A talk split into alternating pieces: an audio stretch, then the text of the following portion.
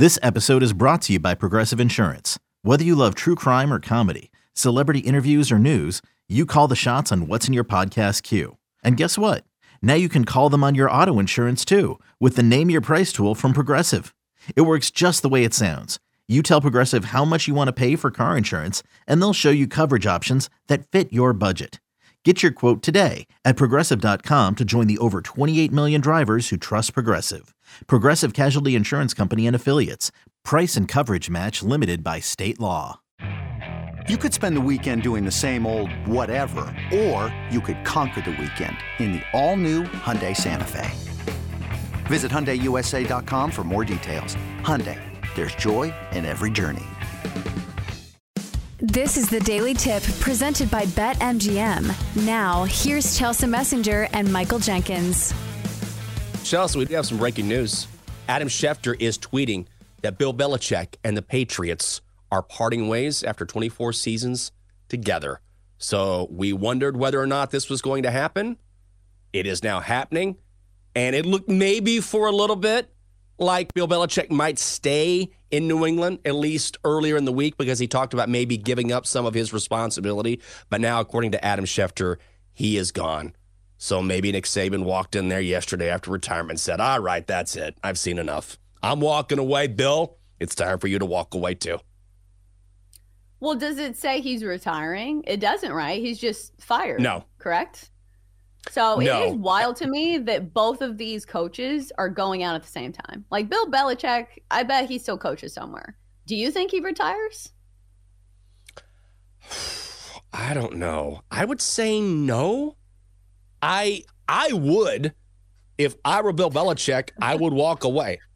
But then again, I'd retire tomorrow. If I had millions of dollars, I would walk in. I would not give 2 weeks. I'd walk in and I'd be like, welcome to the Daily Tip from BetQL presented by BetMGM. I am done. And I'd walk away and there'd be awkward silence. And then Bill would have to come over. Our executive producer, Bill Rowland, he would have to sit in my chair quickly. You guys would scramble and you'd hear me in the background going, that's what I always wanted to do. And walk off. But Bill Belichick's football guy. So he has not given any indication whatsoever that he wants to walk away from the game now that he has time to maybe think about that. But I think personally, as someone who has lived a football life, as NFL Network always likes to put it, show name to football life, we know that. I think he wants to break Don Shula's all-time career wins record. I think he wants that record to himself. And the only way to break that record, obviously, is to keep coaching. And frankly, with the way that the NFL recycles head coaches, particularly successful head coaches, it wouldn't surprise me, even if it's just to sell tickets for a couple seasons, that some franchise brings in Bill Belichick, but we will see. Do we know how many games he needs to break that record? Don Shula record, let's look. Less than 20. It's less than 20? Might even be like 16. I think so Belichick has 301. All time, I gotta look this up. So that's like two she good was at seasons. 347. Though. Oh, okay. So what is that? He would need 3 or 4 seasons, easy, to maybe with break some of that these record. Teams, that are available. So I don't know. Like if you He'd go have to the keep Panthers, going. It's gonna take like 25 years. If he goes to the Panthers, He will croak on the sidelines, and they will say he died doing what he loves. He wanted to break that record, and by God, he almost got it in Carolina. Yeah, do not go there.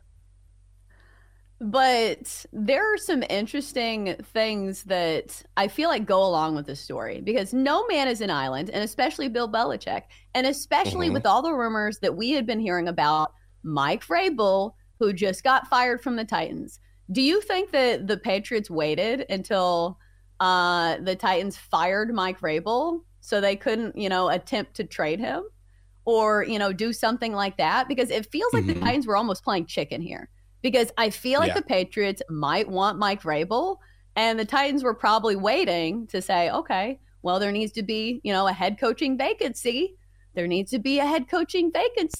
Let's see if the Patriots do it. And the Patriots like, no, we're going to wait.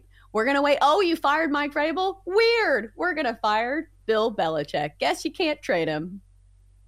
I think they got a gift. I don't know if the Patriots were waiting out the Titans, but I think the Titans, in their haste to make sure they got someone as soon as possible without trying to trade Mike Vrabel anywhere, who, again, is an asset and a proven head coach in the NFL, I think your Titans gave the Patriots a gift. Now, that is assuming that the Patriots will bring in Mike Vrabel, but why wouldn't they? I feel like it's a perfect fit. He clearly knows the organization. He has a history there, track record of success. You could do a lot worse than Mike Vrabel if you're an NFL franchise. That just seems like a perfect fit, doesn't it? You ready? Showtime.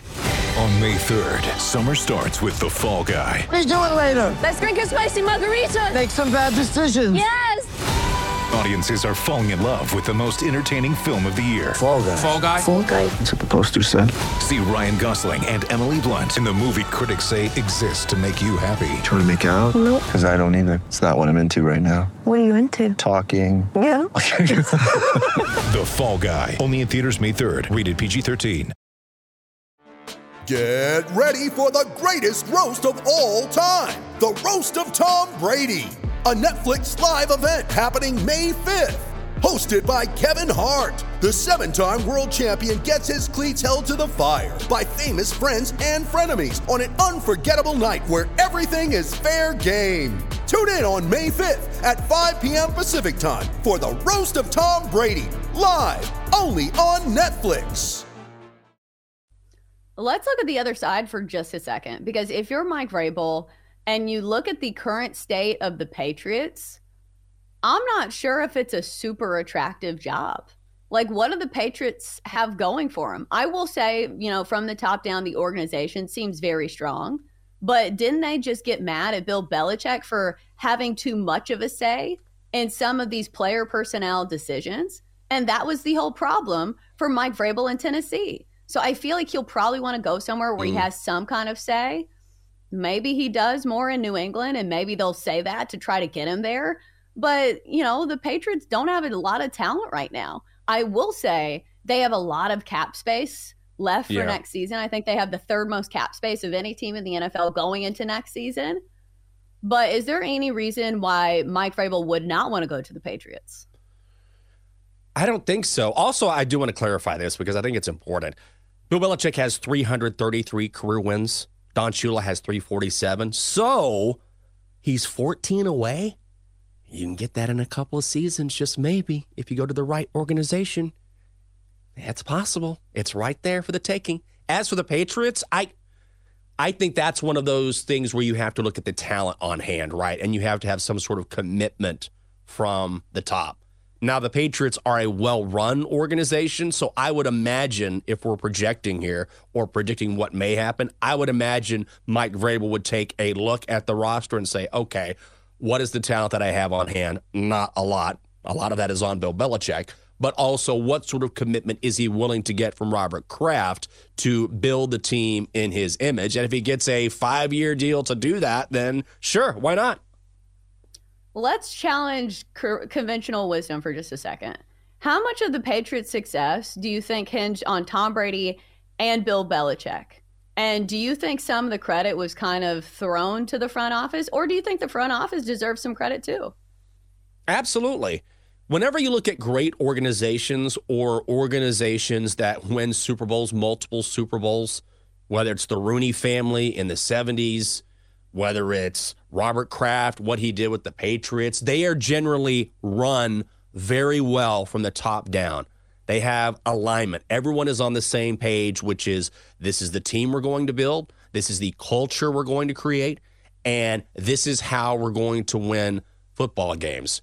The Ravens are another good example. The Ravens year in and year out. And I know it's easy to say now, they're one of the best teams in football, but there's a reason why a team that began in the 1990s is now once again competing for yet another Super Bowl because they have all been in a line.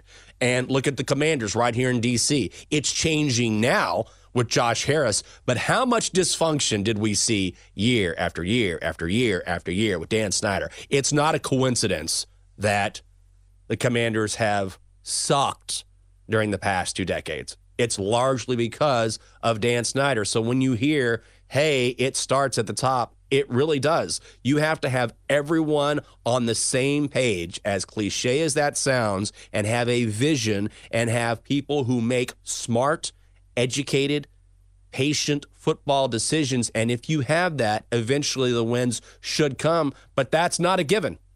A lot of times in the NFL, you see a ton of dysfunction, or you have owners who want to make all of the decisions themselves. Even Jerry Jones has admitted over time that his ego sort of got in the way when the Cowboys were winning in the 90s, and he had everything he needed, but what happened? His ego got in the way. He decided he would make all of the decisions. Didn't work out for him. For sure. I'm just saying, was there a ton of success in New England in the era that wasn't Bill Belichick and Tom Brady? Because I think that's the difference between, like, the Ravens and the Steelers. No. That's what I'm saying. Do we need to look at this with a critical eye? Because with the Ravens and, like, the Steelers, they have gone through a litany of quarterbacks, and they have been successful, you know, throughout all of them.